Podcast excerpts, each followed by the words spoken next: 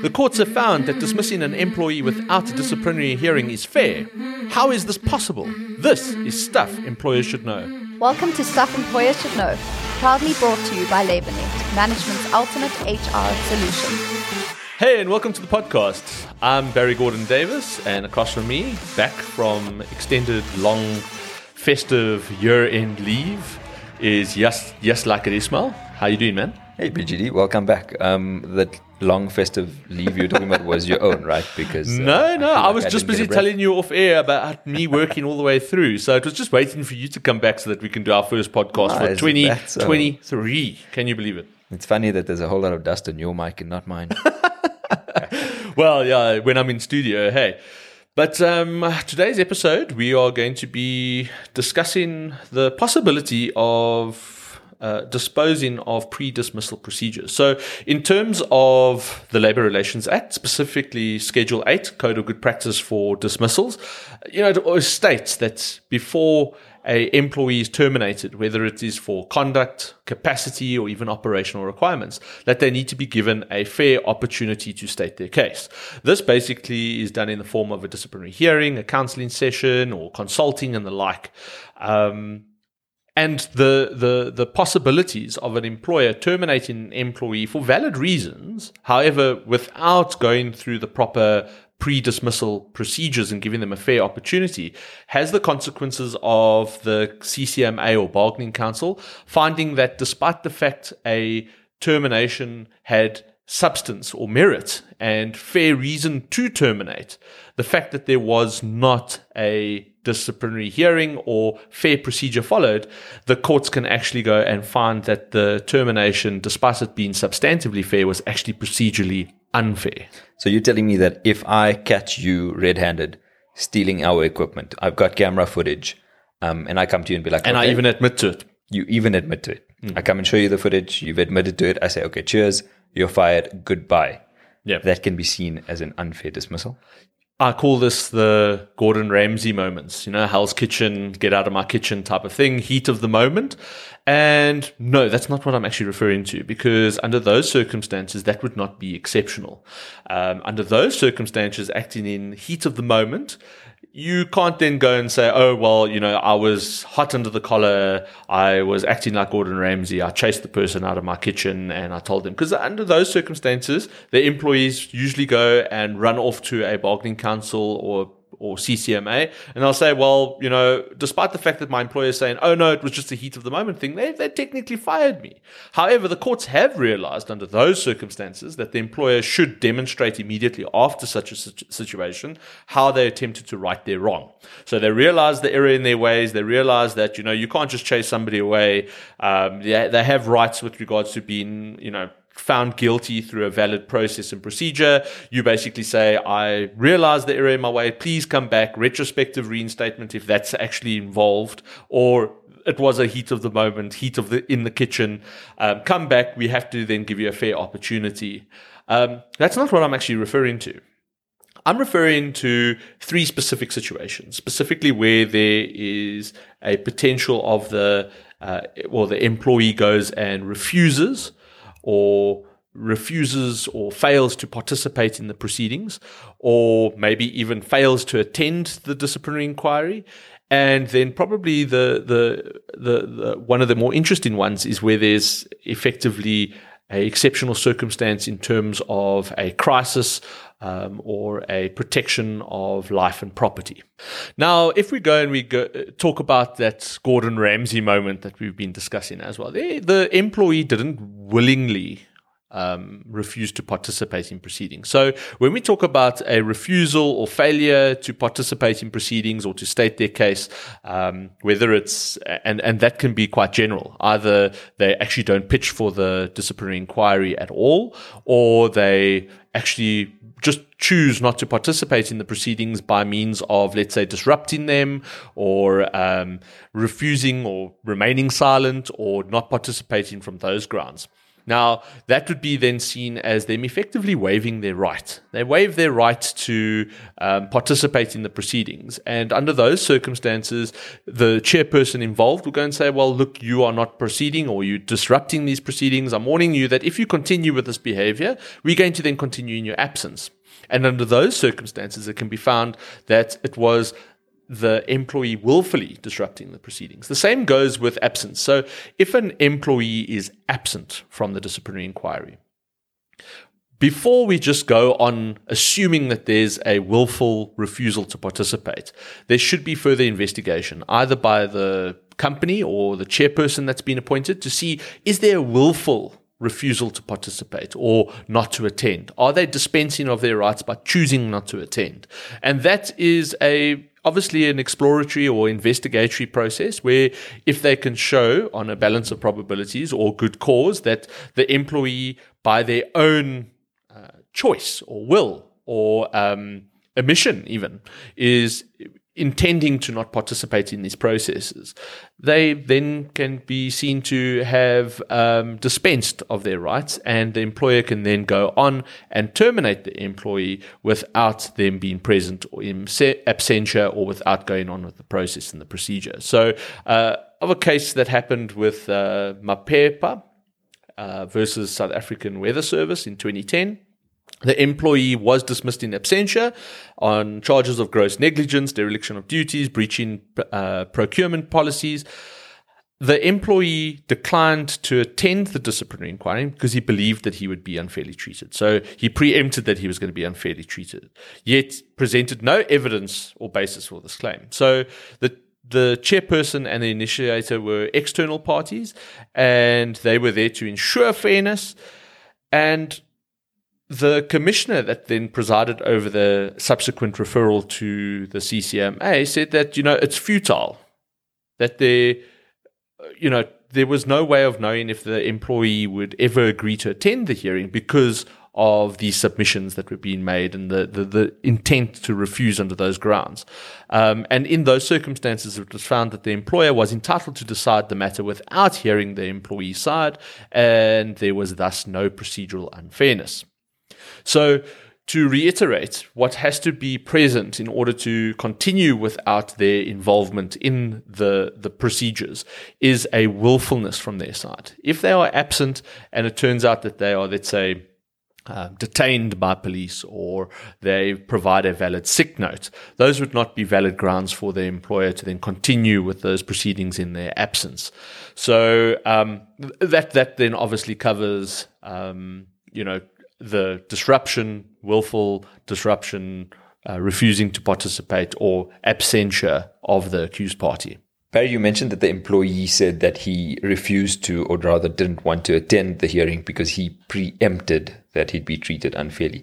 How would it ever be possible to actually prove that you would be treated unfairly in the future? How would there have been a better way for him to approach that? It's a common error that occurs where there's this presumption that a party is going to be unfairly treated. I mean, this happens through all dispute resolution processes.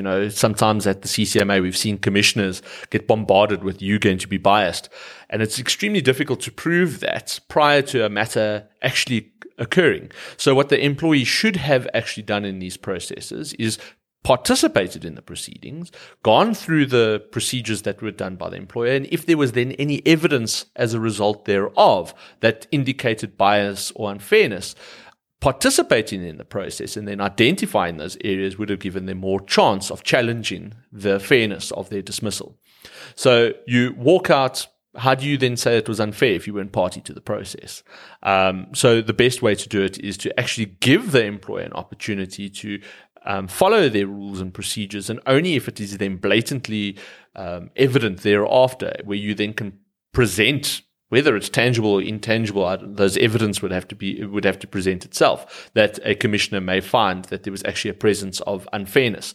In fact, that's where the commissioners are tasked as part of their duties and roles, where a dismissal is disputed on the grounds of substance and procedure. The commissioners themselves are there to actually determine, and there's an onus on proof on the employer to prove that the dismissal was actually procedurally fair. So the commissioners are there to actually go and have a look and see if the employer has dotted their I's and crossed their T's, which is why it's imperative that employers in any pre-dismissal procedures ensures and turns up the dial to 11 that they follow their processes and procedures to the T and give everybody a fair and equal opportunity to state their case, not to mention the other rights such as witnesses and the likes, which we've discussed in many podcasts. So that's why it's always important for employers to try and not attempt to do these things themselves, but to get professionals in legal, representative, consultants, LaborNet to assist them in that regard.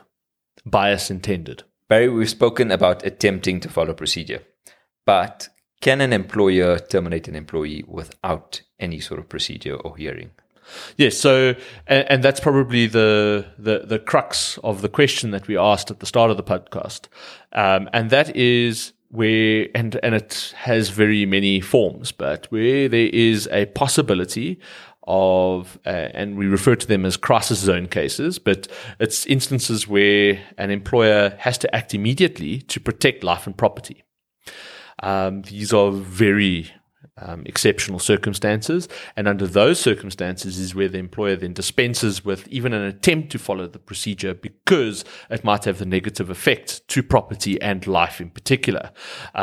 For example, if an employee is being charged with, let's say, assault and brandishing a dangerous weapon, and through the entire process and investigation, they're threatening to, let's say, kill other employees or harm other employees or like, it would be a bit untoward to then invite them to a disciplinary hearing and have them then, present and cross-questioning to the parties that they're threatening their lives to. I mean, obviously, there's criminal elements involved with that too. However, the employer would, has an onus to ensure the safety of their staff and as well as a right to ensure the safety of their property. And under circumstances, and that's one example, it would be untoward for him to be expecting of an employer. And the employer would have to go and demonstrate that exceptional circumstance. Go and say that, I had this employee threatening to assault people or to harm them. They were brandishing a weapon. Maybe they have they're refusing to, let's say, give up their firearm at the entrance of the company, and they want this firearm with them. And we say, look, no weapons on property, and they refusing to do so unreasonably. Why would we then want to then go and say, okay, cool, we can have a hearing in that regard? Now, another one that obviously occurs as well is specifically with, let's say, unprotected strike action, where there's this obviously heated scenario where there's a wildcat strike and employees have acted on a whim and down tools, but it's common that a strike is just the refusal to work. There's this unfortunate scenario specifically in South Africa that strikes, specifically unprotected strikes or wildcat strikes, are supported by acts of violence and the sort. And it can then spread. And if you have a look at case law with regards to this matter, there's actually a case of Lefu and others versus Western Areas Gold Mining, leading all the way back. I don't even know if you had been born yet, Yasser, but 1985 in the Industrial Court, where 205 employees were summarily dismissed without a hearing, and they had caused a riot, effectively. 9 miners had been killed, and the courts found that in those circumstances, it's a great example of exceptional circumstances because they allowed the employer to depart from the general rules of giving them an opportunity to state their case and have pre-dismissal proceedings, because they basically felt that, dismissing the 205 employees out of 14,000 employees may have eliminated, fresh unrest,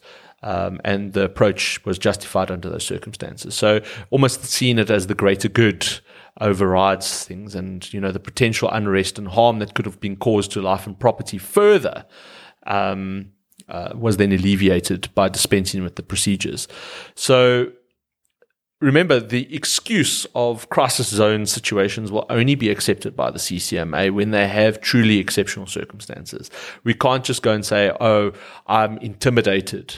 I'm fearful to testify. I'm fearful of my life. There has to be something that has to be supporting that position. And the employer will always bear the onus to show that those crisis situations existed. It essentially has to be proven by the employer that they had no other choice but to dismiss employee or employees without a process. So being called an idiot sandwich won't be seen as a crisis, right? Absolutely not. So that concludes our first episode of 2023, Stuff Employers Should Know.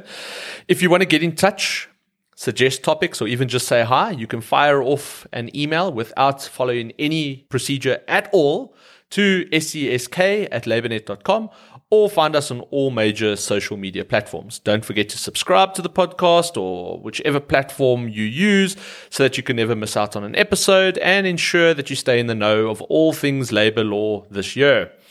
We've got a lot of exciting things coming up, a lot of new segments that we're going to be introducing to the show. So I look forward to all of that. So from me, BGD, and yes, till the next episode, cheers. Stuff Employers Should Know was proudly brought to you by LaborNet, management's ultimate HR solution. For more episodes from Stuff Employers Should Know, go to Apple Podcasts, Google Podcasts, or wherever you play your favorite shows. Case law or statutes referenced in the podcast are current at the time of recording.